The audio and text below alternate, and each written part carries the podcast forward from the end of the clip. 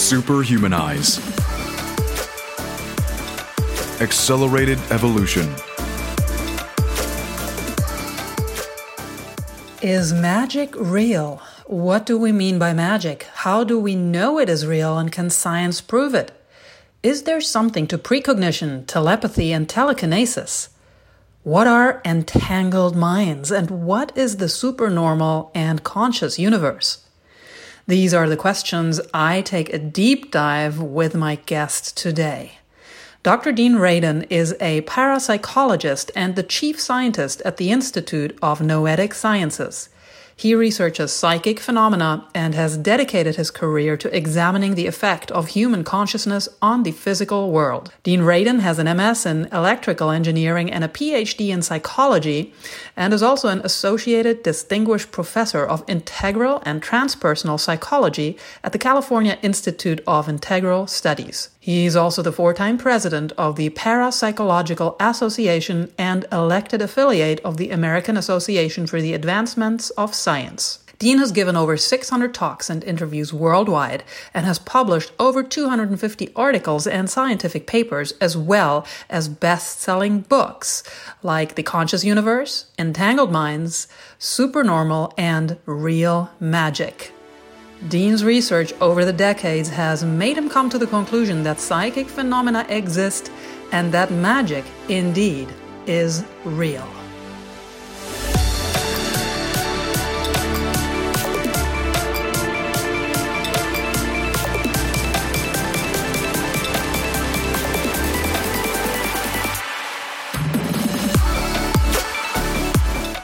Ariana Summer, and I have passionately dedicated the last 12 years of my life to creating the ultimate human experience mentally, physically, and spiritually based on the most powerful ancient teachings and cutting edge modern discoveries and technologies. The Superhumanized podcast is a show committed to sharing what I have learned from the world's leading experts in order to help you achieve your full potential and create your best life ever.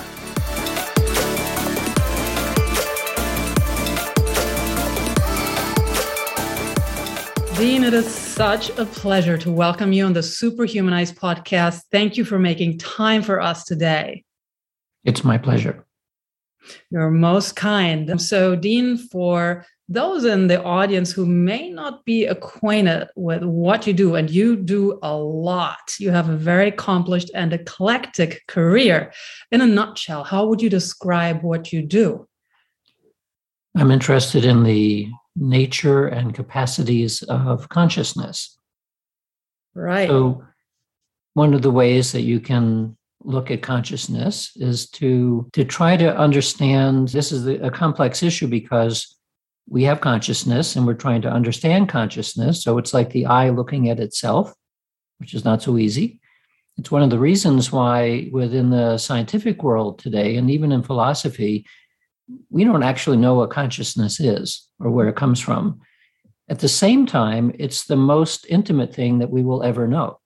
Mm-hmm. So there's a paradox there that we know we're aware, we guess that other people are aware too, but we don't yet know how to explain it or even say where it comes from. So, one of the ways of understanding something which has been a very long term problem and paradoxical is to look for places where it doesn't seem to fit the prevailing narrative very well. So if you look in, into the scientific literature, you will be told that you are your brain. Mm-hmm. And there's a lot of evidence that things like cognition and perception and so on are certainly related to brain activity. But the question is that all you are? You're literally just your brain. As I said, to find whether that's true, you look for places where it doesn't fit very well. So we take the topic, for example, of genius. Mm-hmm. We know that geniuses exist. Some people have theories about maybe how the brain might be different in geniuses, but we don't actually know. We don't know the neuroscience of genius at all.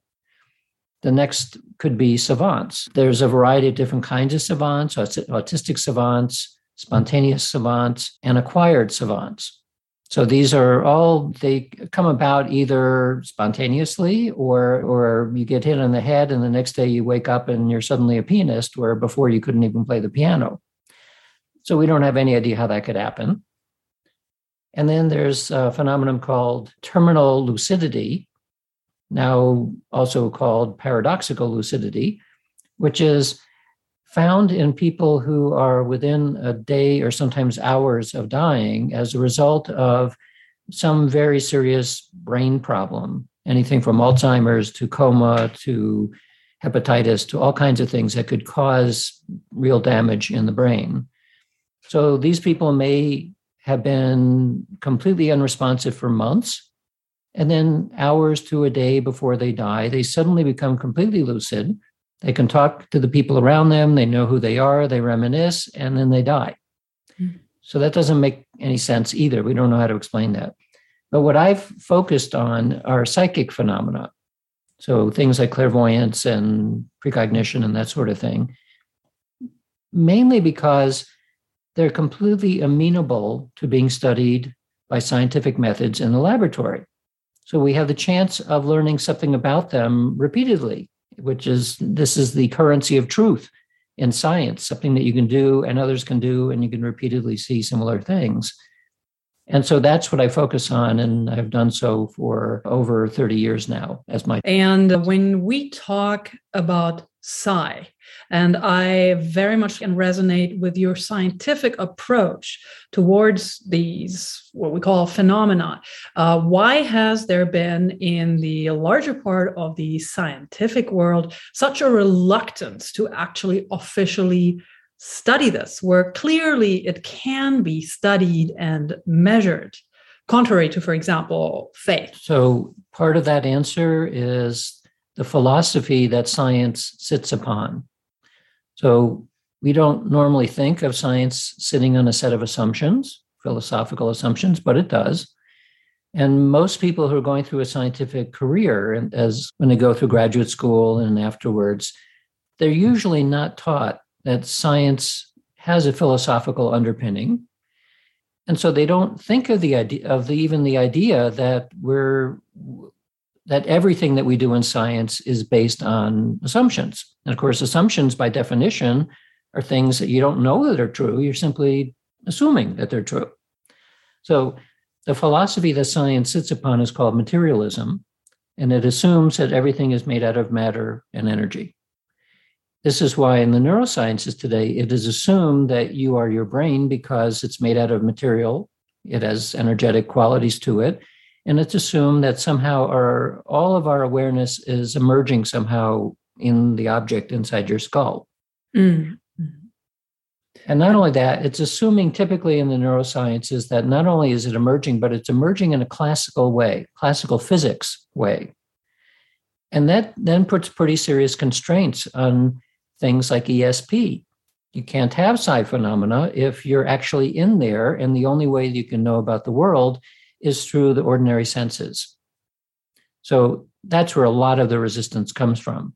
And you mm-hmm. see this repeatedly in, in both uh, this popular science press and in, in scientific journal articles, where a lot of people are concerned about why so many people believe in things like ESP, with the underlying assumption of that question is we know that it's not true, which is often said actually in these articles. We know this can't be true. Therefore, why do people believe in this silly stuff?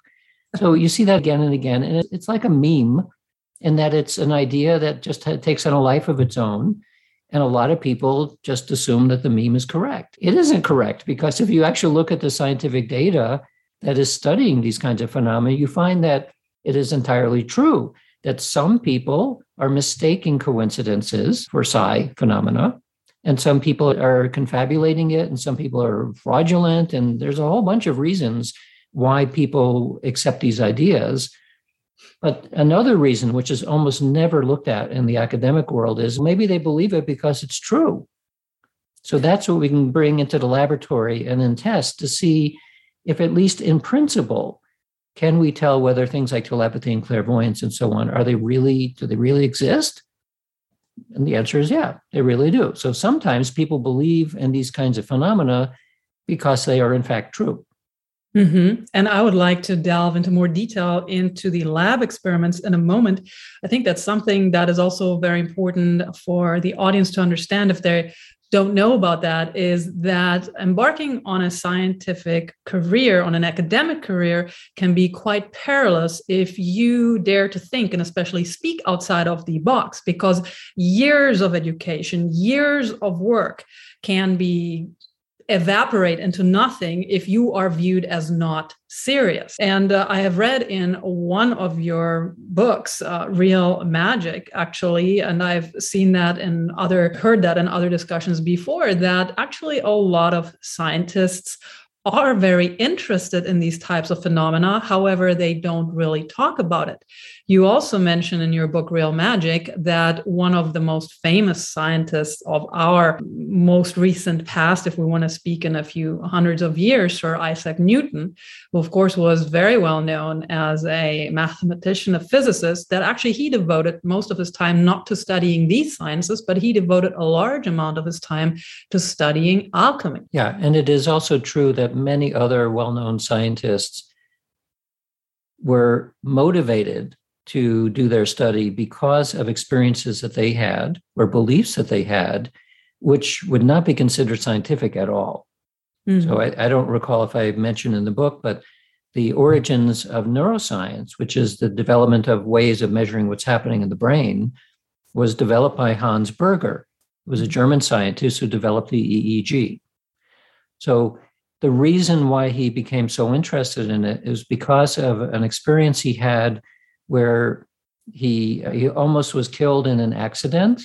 And the the next day he gets a telegram from his sister saying i felt something horrible had happened to you. Are you okay? And this was back in the 1800s when they didn't have uh, easy ways of finding out things. So telegram was the best they could do. But somehow she felt that she knew he was in danger. Mm-hmm. and so what he was curious then was there something that he called a psychic energy that somehow made this telepathic connection between him and his sister. And so the rest of his career was developing methods which are today used in the neurosciences extensively. But the origin of why he became interested in the first place was because of an experience of telepathy. Mm-hmm. There are many such examples like that in the scientific world, but it's part of an uncomfortable history, so it tends not to be. And uh, with regards to Berger, is there an indication that family members are more connected in a telepathic way? There is, but it's it hasn't been studied extensively. What we do know is that if you do classic telepathy tests, that if you choose people who are emotionally close, not necessarily family members, but emotionally close, they tend to do better than people who are strangers. So, whether it's a genetic component or some other component, if you have two people in the same family who don't like each other very much, then at least from an unconscious level, they're probably not paying too much attention to each other. Mm-hmm. And the, all of these psi phenomena have something to do with the way that you pay attention. So it would make sense then if you have a loved one, part of your attention is going to be there all the time out of the infinite number of things that you could be paying attention to, a little piece of attention is always on that other person. I think that's why we even see better results in the laboratory. Hmm.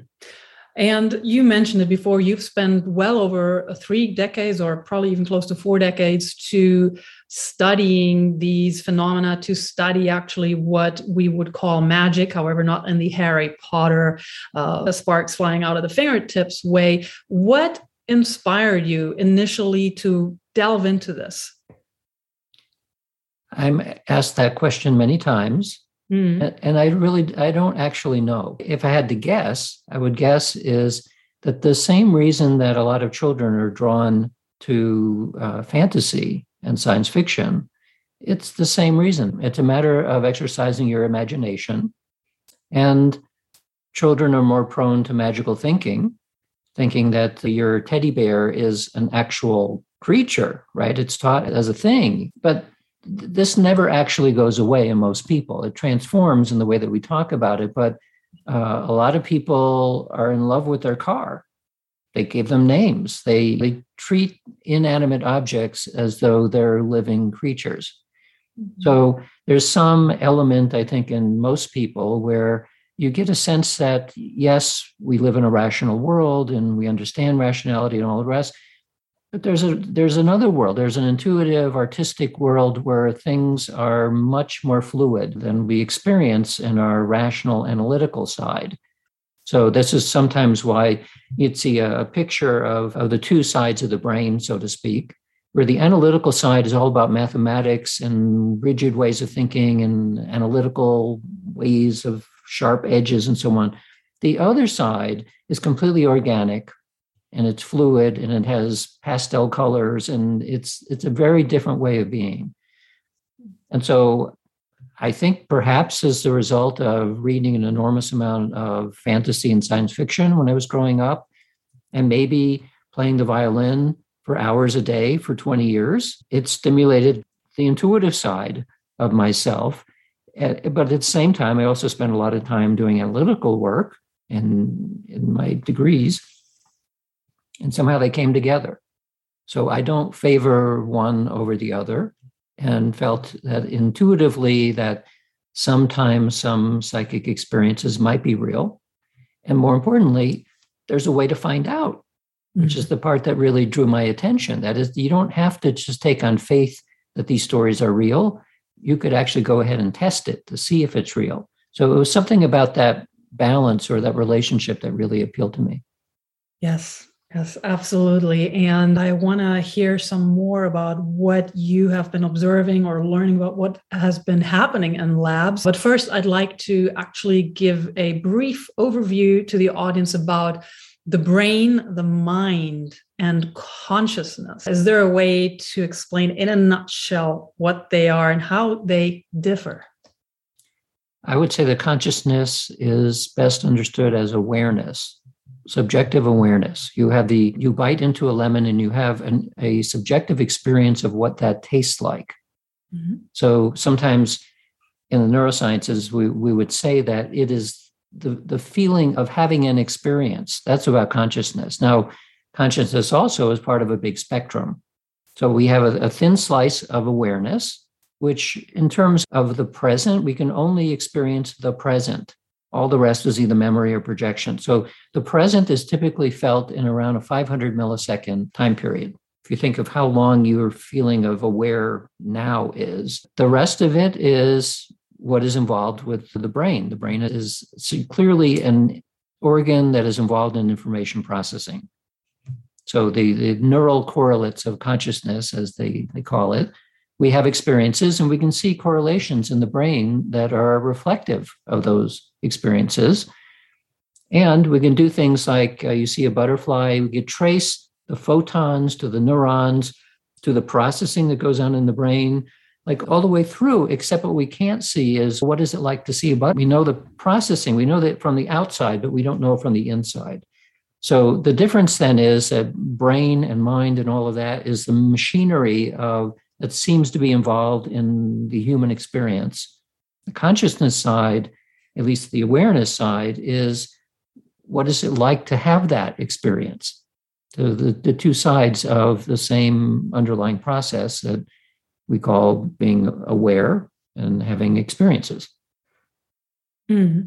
You also speak about consciousness with a small c and consciousness with a capital C. Could you explain that to us, please, Dean? So, consciousness that you experience yourself, I would call small c. That's a little c consciousness. And as I said, there's a spectrum so that some of it is aware. It's like a, like an iceberg above the water is a little piece, and that's aware. But there's this huge thing that you're not aware of, which is the brain is constantly involved in taking in information and figuring things out that you're not aware of.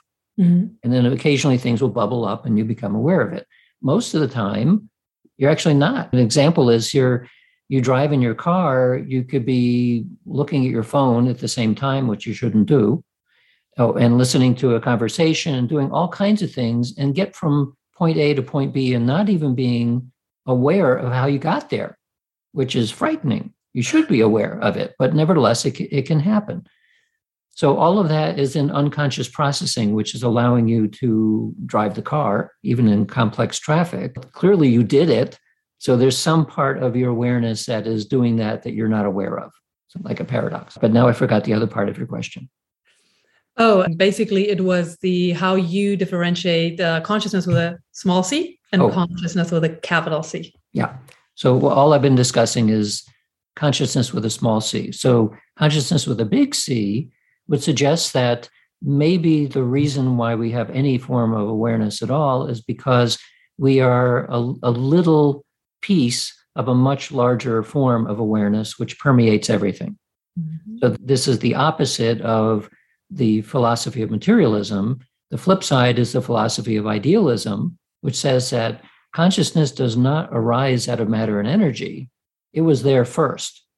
And so matter and energy arise out of consciousness. If that is the case, which by the way is the essence of basically all of the esoteric traditions, that consciousness comes first, then that suggests that there's some kind of primordial consciousness that permeates the entire universe. That's the, the one I'm calling capital C. So it's the universal consciousness of which we enjoy a little bit because we're made of the same stuff, but more constrained because of the embodiment that mm-hmm. we currently inhabit. And also in your book, Real Magic, you speak about the three conventional approaches to study consciousness. To hear a little bit more about that. And then I would like to learn what your approach is and also combined with things you have witnessed in the life. So, one way of studying consciousness is through the neurosciences, you're studying brain activity. Another way is through the contemplative practices like meditation, where you, you dive inside.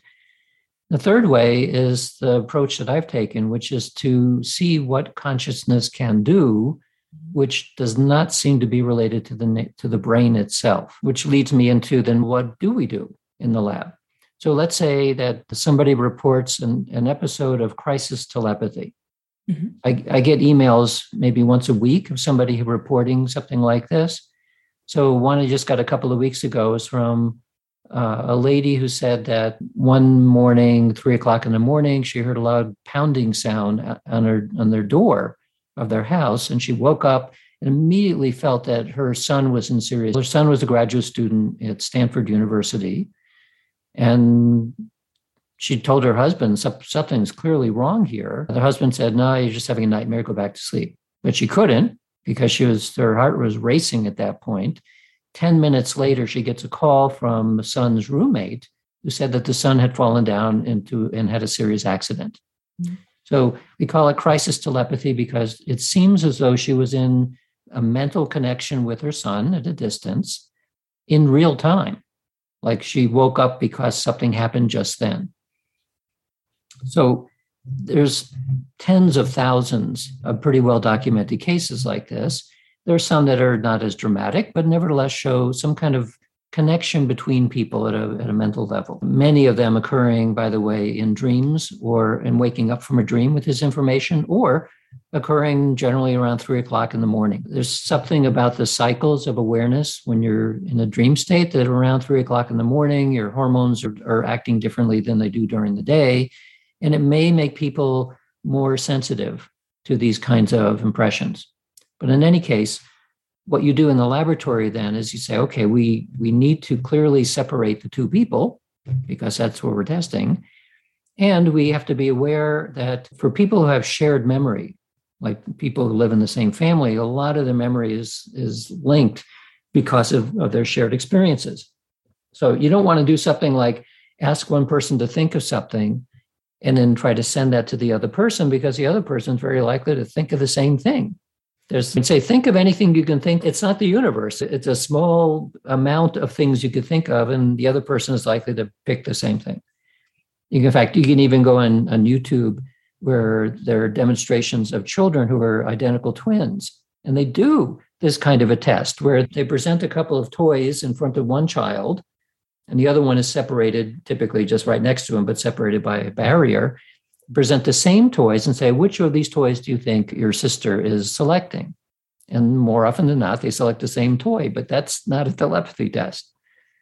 So you have to present a randomly selected object or image that one person will send to the other because then you're decoupling it from their common experience and memory. One of the, the methods that's been used most in recent times is called the Ganzfeld telepathy experiment. Ganzfeld is a German word meaning whole field. And it's not exactly sensory deprivation, it's more like an unpatterned form of sensory stimulation. So you put on a, a ping pong ball over a half of a ping pong ball over each eye. You tell the person to keep their eyes open. Then you shine a red light in their face. And so everywhere they look, they see the same pink color after a while your brain gets starved for seeing something because when your eyes are open you should be able to see something but you're not able to see anything so you begin to hallucinate. Mm. like more like a dream. The same thing with your ears. You put headphones playing white noise over your ears so you can't see anything and you can't hear anything but you're awake. So you go into this kind of hypnagogic dreamy state and it is thought that by reducing external input that the mind or the brain becomes simply way more sensitive to any other impressions that may be occurring. And that this has been tested many ways this noise reduction model versus ordinary awareness, where you're constantly impinged with all kinds of things. And people are much more psychically sensitive in a noise reduced state. Mm. So, in the Ganzfeld state, then, one person is put into this condition with the red light and the ping pong balls, and they will be in there for maybe 30 minutes. Meanwhile, at a distance, somebody is selected who will send them either a video clip, content of a video clip, or an image that is randomly selected from a large pool of such images. And so they send, they mentally send to the other person. The person who is the receiver in this experiment oftentimes is told to speak aloud anything that comes to mind. This has two purposes. One is to keep you awake, because some people could fall asleep in that condition. And the other one is that you can then record what they say when you, so when you're taken out of this Ganzfeld condition, this dreamy condition, you can hear everything you've said because it's hard to remember what you've said. So they play it back. And also, in some forms of this experiment, you take a one way audio link so that whatever's being said, the sender can hear it and they can adjust their mental sending strategy to try to influence no i'm not thinking about that i'm thinking about this. And then you can hear from their words whether they're getting what you're saying. So it's fun. So then after the sending period which might last 20 minutes you take the receiver out of the ganzfeld condition and you play back what they had said and you show them four images if or four video clips depending on the nature of the stimulus one of which was the one that the sender was sending, and three decoys. Of course, you have no idea what they were sending. So by chance, you'd expect one in four times to just by chance select the right one. So it provides a very simple experiment. You have, you're either hit or miss with a 25% mm-hmm. chance of hitting. And there have been about 4,000 such sessions conducted by over 20 laboratories around the world for about four decades. And so you, and since the experiment is using the same method uh, in different labs, you can combine all of the results and come out with a, an assessment as to whether or not people are getting uh, 25% hit rate or, or not 25%. So after roughly 4,000 trials, the overall hit rate is somewhere between 30 and 32%, and not 25%. And when you calculate the probability of that occurring, it's trillions upon trillions to one against chance. So that tells us that in a, a, simple game where one in four should show up and you're getting one in three, essentially, 30% instead of 25%, the likelihood of that occurring is so small that it provides extremely strong evidence that somehow information from one person is getting to the other. Mm-hmm. So that's why in the laboratory, we can gain pretty high confidence that it, it is a real thing that can happen. But when somebody tells us or their anecdote, there's no way to know after the fact whether an anecdote what it was. It, I mean, as I said, it could be coincidence or something else, but we know in principle then that in some of those cases it probably did entail an actual sharing of information. I almost said transfer of information, but it doesn't appear to be like a signal. It seems to be more like a correlation arises in two people, even though they're separate people somehow for a short period of time they're not really quite so separate. Those are fascinating results and especially what you've said before that there appears to be for example significance the time of day let's say 3 a.m that's a time that uh, you mentioned that keeps popping up and might have something to do with the state of our brain our hormones whatever is happening there that we're more receptive for these kinds of things. And I would assume, correct me if I'm wrong, that there's people who are more in tune with these kinds of things than others. So uh, to have you ever encountered a person that was highly in tune with this, where it was more than, for example, the percentage that you've just relayed with the experiments with random strangers under very controlled circumstances. Have do you have a recollection of somebody who really struck you as uh, somebody that's just so connected with this? Let's call it also potentiality that may be within each and every one of us to some degree. You're asking whether some people have talent in these yes. domains, and the answer is very clearly yes. Mm-hmm. Some people are far more sensitive to these phenomena. The way that it manifests is somewhat different from one person to the next. Somebody might be exceptionally good at telepathy, somebody else might be exceptionally good at clairvoyance, somebody else with some kind of psychokinetic effect. So there, there seem to be variations in terms of how the talent expresses, and it's not known yet whether this is some predilection of each person or whether there's really some genetic basis or some other reason why these talents differ. But on the other hand, we don't know why people are musically talented, particularly, or sports talented. There have been lots of talents that people have, which their entire makeup seems to, to resonate with in some way. Yes. So in this domain, even without thinking about individuals, if you choose randomly selected college sophomores who want to do an experiment, and they get credit for doing experiments. You bring them into the lab, you do this experiment, the Ganzfeld experiment, and they will generally get around 30% on average. Mm-hmm. If you take a subset of these people who are involved in the creative arts, so they might be dancers or musicians or creative writers, they tend to get more like 40 to 50%. Mm, so this is already telling us something that there's something about the nature of openness of imagination, where if you just look at the correlation between the degree of creativity, of, you take a, a large group of people and you measure creativity in some way, that there is a positive correlation between their experiences of psychic effects and their degree of creativity. Mm-hmm. So it's very common for people who tend to be artistic to have these experiences more often. I think partially related to the fact that they are not as analytical as somebody who might be a mathematician, for example, right, or an engineer. They, they tend to live in another space, the intuitive space. And that's where these things tend to penetrate more into awareness. Yes. And as of course.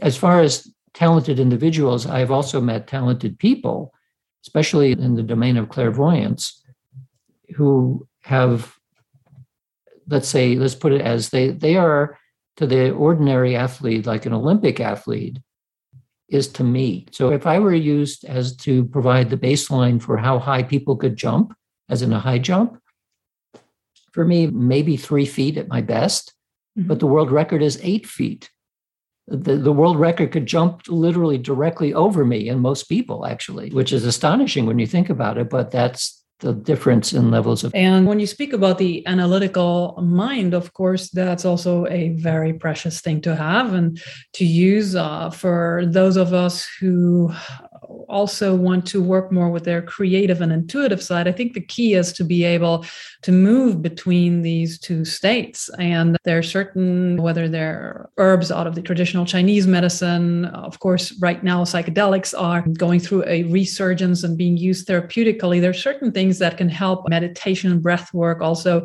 that can help shut down your default mode network, which I think is also very helpful to get into that state where you your baseline is more the intuitive versus the analytical. Do you have any experience with that? Uh, had you did you observe anything in relation to that? What is probably closest is when we work with meditators in these experiments versus people who have not meditated. Mm-hmm.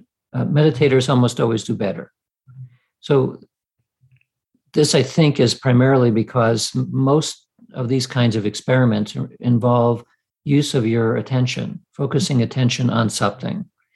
And meditators, the whole process of meditation is about using your attention, focusing attention.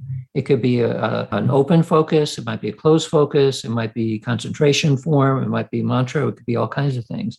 But people who have some experience in being able to control what their mind is doing are simply able to do the task that, at hand. It may be beyond that as well. So we've worked with sometimes with meditators who have 20 years of daily practice, including with methods like Dzogchen and, mm-hmm. and Zen meditation, which are non-dual forms. So what sometimes the people who do that kind of meditation and, and almost any other kind of meditation eventually with a little bit of talent they'll start using words like spaciousness and timelessness and so what they're talking about is that their internal sense is that they extend through space and they extend through time and so if you take a neuroscience perspective, you can say, well, that's an interesting illusion because they look like they're not extended in space and time, but maybe some aspect of their consciousness is.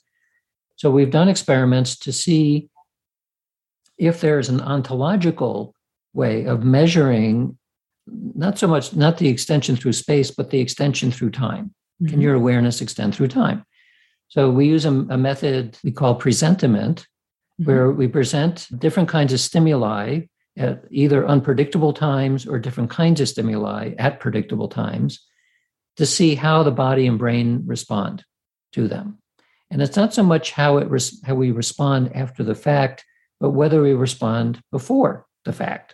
Because the whole point here is that if you're actually extended in, in space and time, then the temporal part might go forward in time and backwards in time. Backwards in time is confounded with memory, so we can't really test that too well. But forward in time, we could test really well. So, th- th- one example I'm using here is an experiment we did with these long term meditators where they wore glasses that had little tiny LEDs in them that would occasionally flash. And also, they wore earbuds that would occasionally make a beep. And so, the very, very calm stimuli, because they were deep in meditation when they were doing the experiment, we didn't want to pull them out. But the question was if you're about to get a light flash, even with your eyes closed, normally what happens after the light flash is the occipital lobe of the brain lights up, which is because that's where visual information is processed. And before you get, or after you get a, an audio tone, the audio cortex will light up more on the side of your head.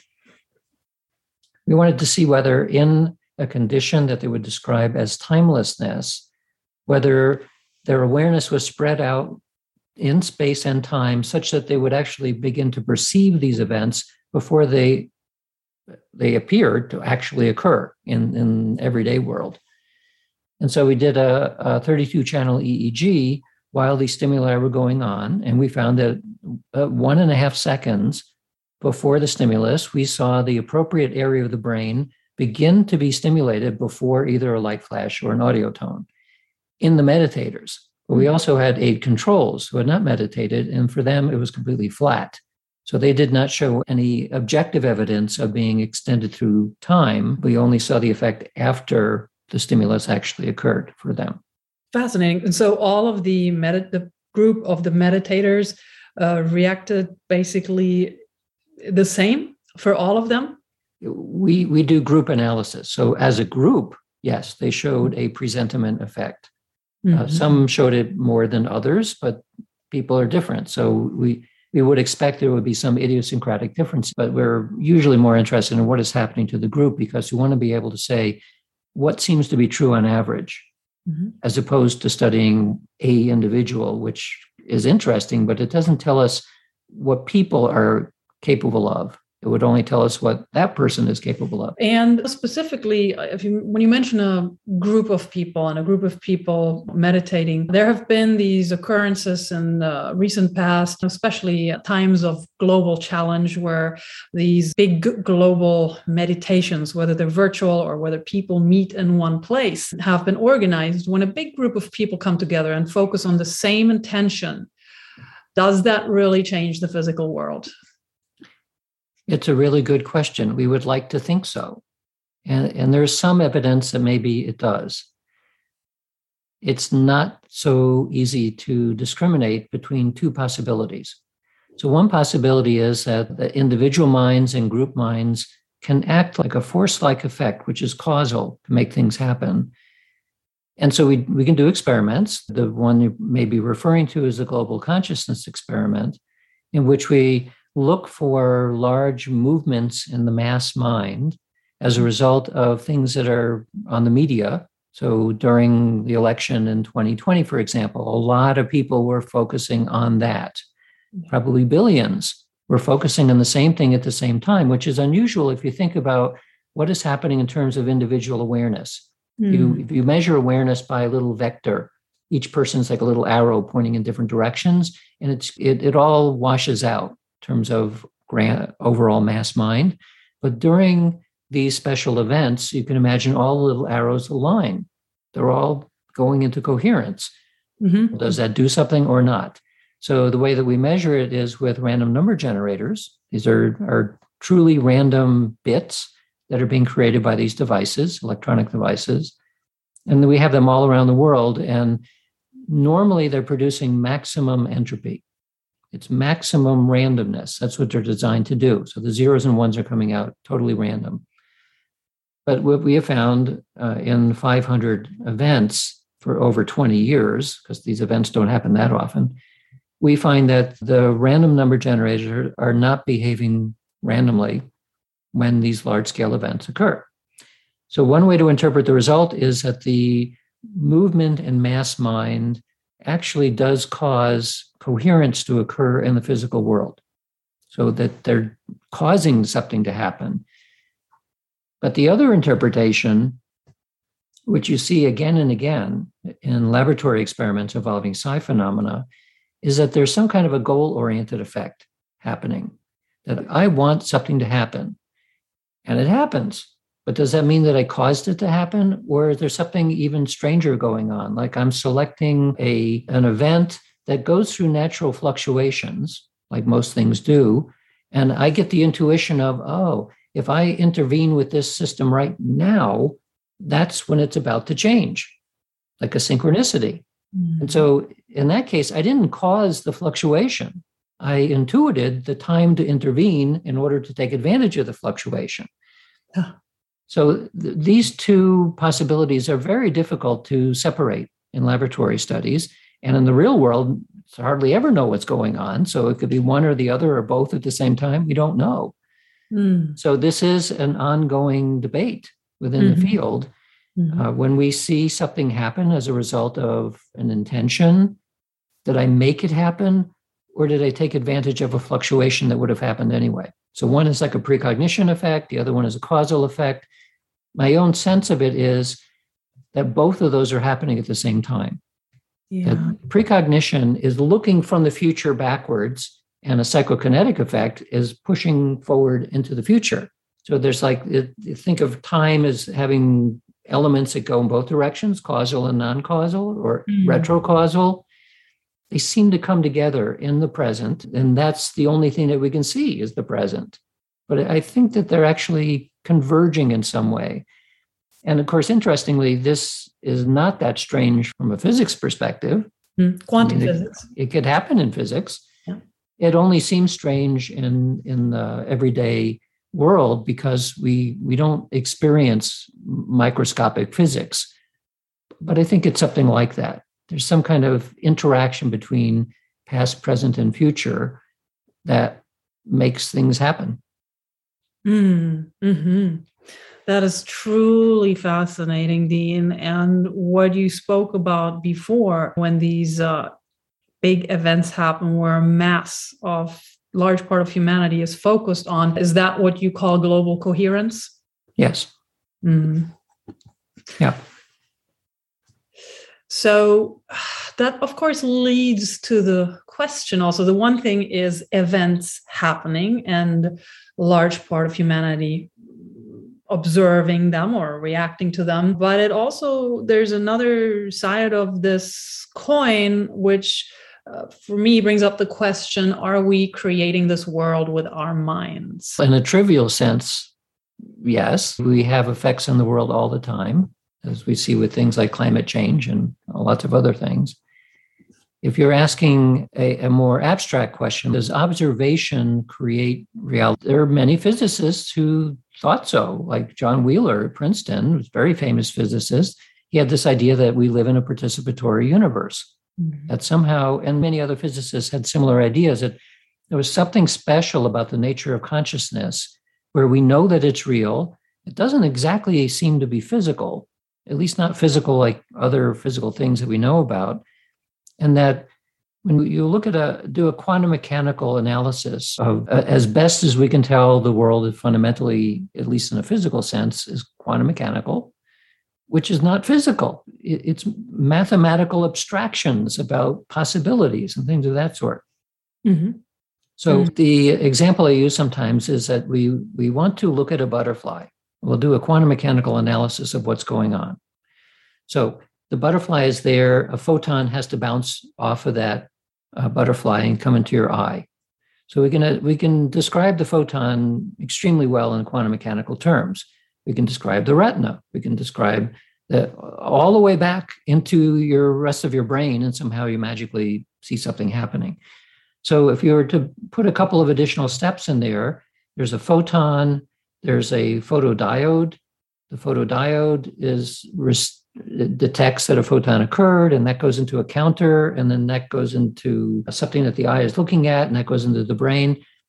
Each step along the way is a physical object that can be described in quantum mechanical terms. If you want to find out what happened when the photon hit the photodiode you you can describe that in quantum mechanical terms too.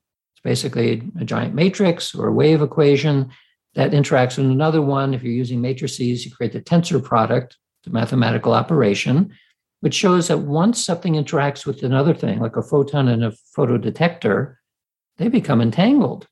They're, mm. they're now in a superposition of states. It's no longer one thing and another thing. They're a, a thing that's both.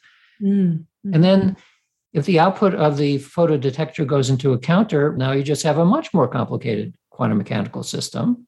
You take the tensor product of the photon photodiode with the counter, and that's a gigantic quantum system. And you keep doing this, and it creates what's what some physicists have called a chain.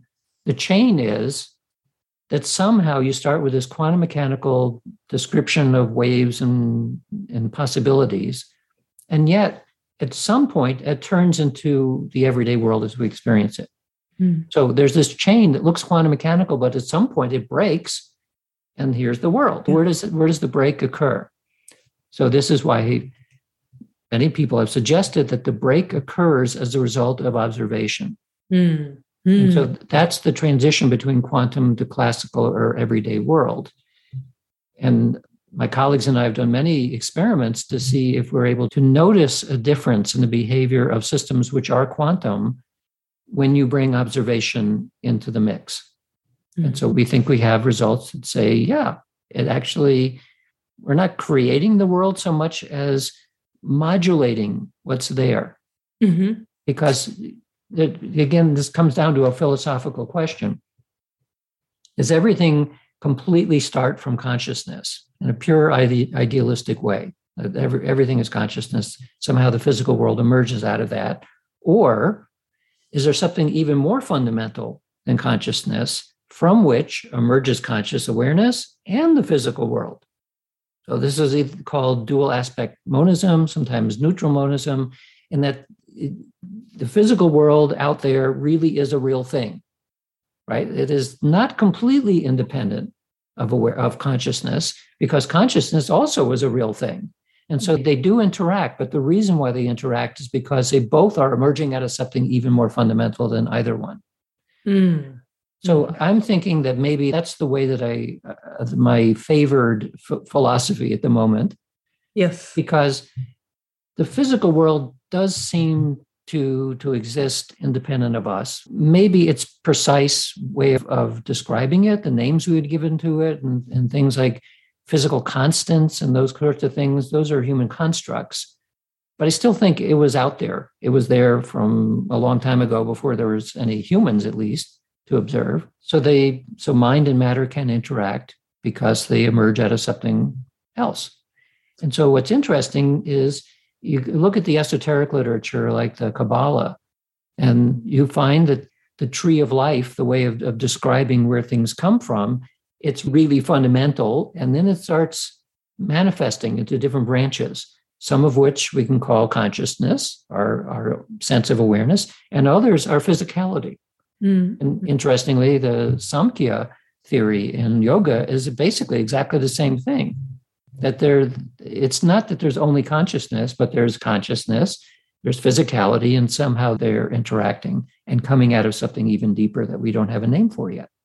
So, no uh, culture, religion, philosophy in the world has a name for this more, even more fundamental thing, if we want to call it thing. There are names. The Kabbalah has a name for it. I'm not sure whether the yogic traditions do. I'm sure they must, but I just don't know what it is. Yeah, we humans are experts in naming stuff, but the but the qualities of it, the nature of that thing is something that would be beyond our ability to access. So hmm. maybe a mystic in a mystical state can have an experience of that, but as often happens in mystical states, they can't describe what happened. So, eh, yeah, they know what happened, but it's ineffable. So then they spend the next 20 years trying to explain what the ineffable is. Yeah, it escapes the the possibility of logos. It it just right. yeah. What is your take on the current state of science with regards to uh, consciousness, consciousness and with regards to magic? I assume you mean real magic. Yes. So, as far as consciousness goes, I think we're in a renaissance. 30 years ago, for someone to say, I'm interested in consciousness and I'm going to study that as a scientist, you would not have a job for very long because that was only in, in the domain of philosophy. But now there's a, a conference on some aspect of consciousness practically every day somewhere in the world. It didn't, it actually, it didn't slow down during the pandemic period. It probably accelerated because they're just so much easier to do online conferences. So it's now a an acceptable topic within the academic world and there are journals devoted to it so it's a thing now so mm-hmm. you, you can do this as an academic. So that's new. That's relatively fast and new. As far as magic goes, it turns out that the study of conjuring and illusory magic, like stage magic, that is also a thing now. You can find uh, journals that have special issues on the study of performance magic because it provides a, a, way of understanding better how perception works and how cognition works to say nothing of how easy it is to fool people and all the rest of it. So these are also acceptable areas of study in the academic world. The study of real magic is still very much taboo. Mm-hmm. So if you look at in the academic world, there are a lot of studies, as I mentioned earlier, about why people believe in things like this. Why do we believe in magical thinking? When you read through those papers, you find that almost never is the possibility suggested that the reason why people believe in these things is because for some people it works. They can do things. Well, that's not yet admitted in the academic world. So you can't talk about it, it doesn't come up. On the other hand, if you actually look at what people have experienced and what they actually do as their part of their practices, a lot of people are using magical practices in their life and they may be shy about admitting it. No, nobody wants to be shunned because they're a witch. But mm-hmm. nevertheless, it's very common. It saturates most religious rituals. It's a thing.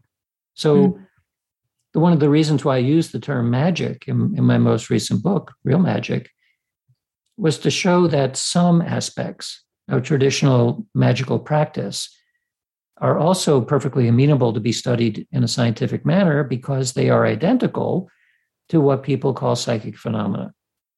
So we know that the domain of divination, which is a magical practice, that's somewhere between precognition and clairvoyance, both of which have been studied extensively in the laboratory. The force of will type of magic, which is normally how it's portrayed in movies, that too has been studied in terms of psychokinetic effects. Mm-hmm. And even the third category of magic, theurgy, which involves working with or manipulating spirits, what spirits do, that has been studied in the sense of, at least in the laboratory, on mediumship mm-hmm. where we, we can study our mediums actually providing verifiable information under conditions where they couldn't know anything about the deceased person that they're they're in contact with. Why is the existence of real magic such a threat to many people, or whether they're religious or non-religious? Why is it such a threat to our system? Anything that challenges the status quo is a threat. So it is it's a major challenge. Many traditional religions are have prohibitions against use of magic, like fully accept that magic exists, but unless you're anointed in some fashion within whatever the church is, you're not allowed to use it. Mm. Like in Catholicism, it is a deadly sin to use magic. Mm. As it is in Islam. Yes. Yeah. So in in science, it is uncomfortable to think about the idea that some kinds of psychic effects might actually be real because it challenges the philosophy of materialism. And for it makes sense why people would be frightened of this or don't want it to be to exist because we know that materialism as a way of thinking about the world is extremely effective. It, it's providing this interview. Like this is all technology based all the way on materialism. and has nothing to do with magic. But the other reason why I think, especially why governments in particular are afraid of magic, is because within the magical traditions, there are no secrets. A combination of telepathy and clairvoyance, nothing can be secret. So now try to imagine a government which has no secrets. Hmm. It, it, could not exist. and people could be saying something which is blatantly not true. And a lot of people will believe it because they don't know any better. If there were no secrets, you can instantly find when somebody is lying about something. And so the, the structure of the world wouldn't work. Our legal system wouldn't work. Basically, everything wouldn't work. And so you have so much of the status quo that uh, would be against something which would open a to make make any kind of organization completely transparent that there's an enormous amount of pressure to don't do that this is right. one of the reasons why the federal government doesn't provide any funding at all for this kind of research. And yet, different governments, whether it's the US government via the CIA or whether it's the Russians, have in decades past actually conducted studies into psi phenomena. Yes, but think of the paradox. They, they conducted studies in secret yes. about a method that unveils any secret. Mm-hmm. Mm-hmm. So there's so there's something about that doesn't feel quite right, but nevertheless, that is what has happened. You're right. The mm-hmm. U.S. and Russia and probably other countries have looked in deeply into these questions, mainly for the advancement of intelligence purposes. Exactly. Yes. So if you think about the, the military and intelligence world, I support the idea of intelligence because if we don't know what, what a potential adversary is doing, that gets us in this real trouble very quickly. If we do know what they're doing, at least we can respond to it in an intelligent way. All of the rest of it, it comes down to politics, basically, in terms of what, what is actually done by one country to another, uh, and sometimes by ignoring the intelligence because it's uncomfortable for one reason or another. But yeah, so sometimes people know that I worked on the, the US government's program. They say, is it is it still being used? I don't know. I'm not in that program anymore, but I hope it is because mm-hmm. it is a viable source of useful intelligence information, which mm-hmm. only makes us make better decisions ultimately. Yeah. In your book, you're also talking about what would happen if tomorrow everybody starts to believe in magic. What would happen? One possibility is uh, that the status quo would be seriously shaken we would be a different kind of world at that point. There were lots of, of beneficial things that could happen. For example, in healing, Part of the magical arts involves healing. Modern medicine is really good, especially in emergency medicine, but there's all kinds of things that it doesn't work very well in terms of chronic problems. Some magical methods may be extremely effective there. Energy medicine? Yeah, energy medicine is like this far away from magic because mm-hmm. it works at a distance, in which case, if we knew a lot more about why energy medicine worked, I think it is a strong overlap with what we currently call magic. Mm-hmm. And the other thing is that if, if magic became common knowledge, we would certainly know that there's some people who are the equivalent of Olympians in that domain. That opens a bit of a problem because uh, Merlin class magicians can do all sorts of things that others cannot stop. And so you think of a negative spin, there will be magic wars going on because the magic is powerful. Any form of power, like atomic weapons, could be used for good or bad. So one would hope that the develop the, in the process of developing these methods that our morals and ethics would also be developed because without that we could be in very serious trouble. Absolutely. And in your book you actually also you also warn a little bit about practicing magic specifically with regards to potential psychological problems that may arise. Can you tell us a little bit more about that dean? Power is seductive Yes. And seduction leads to corruption. So I think I mentioned that in terms of if you look at a typical grimoire book of spells, most of it involves the manipulation of other mm-hmm. like the whole class of love spells, which is a very large segment. It's about manipulating what other people do or want. That's black magic. Yeah. Black magic definition is to override somebody else's free will. And yet the seduction of the power to do so is very strong. And so it, that's a danger. It's, a, it's not only a psychological danger, it's danger to everyone because of that. That's why the probably why in certainly in the yogic tradition and in many of the magical traditions that there's all kinds of warnings all along the way that you first have to spend a long time getting your yourself grounded and psychologically healthy before you start doing this stuff because the seduction of the power is so strong, it's very difficult to resist otherwise. Mm-hmm. And so if you come into this, as I know people ask me oftentimes, they want to make money. They, they want to get things, they want to do things, and they're clearly coming from a position of power 1st mm-hmm. Mm-hmm. And I recommend that people don't do that because uh, we're talking about a form of interaction with the world where, in which is essentially like a karmic reaction, you can do something that will give you a lot of power and perhaps give you stuff that you want, but not at zero cost. Yeah. So the decision about how you use that power then becomes very important for everyone, and in particular, the person who is exercising. And the seduction of power aside, I believe that we also need a very stable foundation before we start working with certain forces. If yes. you just want to liken it to electricity, you wouldn't just go and uh, touch an electric outlet, or you wouldn't just walk into a fire unless you have taken certain stabilizing protective measures in the first place. You don't give a bomb to a baby. yes, you don't give a bomb to the baby. Having said that, because I know uh, a lot of people in the audience would probably be very interested in your answer to this question. How do we ask the universe or the spirits to help us with a task? We ask, mm-hmm. right? So mm-hmm. you have to have an assumption that something or someone is listening and learning how to get one's ego out of the way, at least recognizing that an ego wants something is one of the reasons why in the eightfold path of yoga. That the first half of the entire path is simply learning to get your body and mind in shape, mm-hmm. and then getting your, your ethics in shape.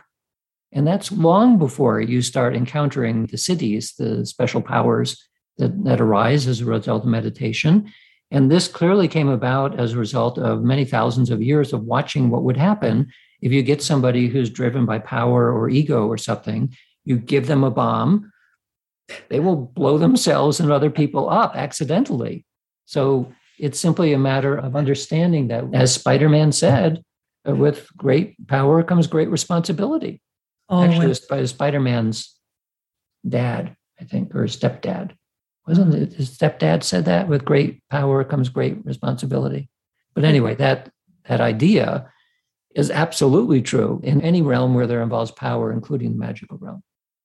That is very true, Dean. And I have thoroughly enjoyed your work for many years now. For people who want to delve deeper into these particular topics, I highly recommend your book, Real Magic. You also explain a lot of the history. You mention a lot of really great resources. However, here within the parameters of this interview, what are some of for you personally, what are some of the most important resources, texts, or people, practitioners that have informed your perception and perhaps also practice? I list the references that, mm-hmm. that I used in Real Magic, and I forget how many, probably a few hundred such references. Books of history of magic, lots and lots of books and articles about experiments that have been done Uh, in scientific experiments that show that some of it is actually real. There's a number of, of very good resources on the web. There's like online mystery schools, which are quite good, especially in an era where people are looking through little Zoom windows rather than being able to go out into the world. There are a number of mystery schools which are probably the, the closest to the modern equivalent of ways of learning how to do all this stuff.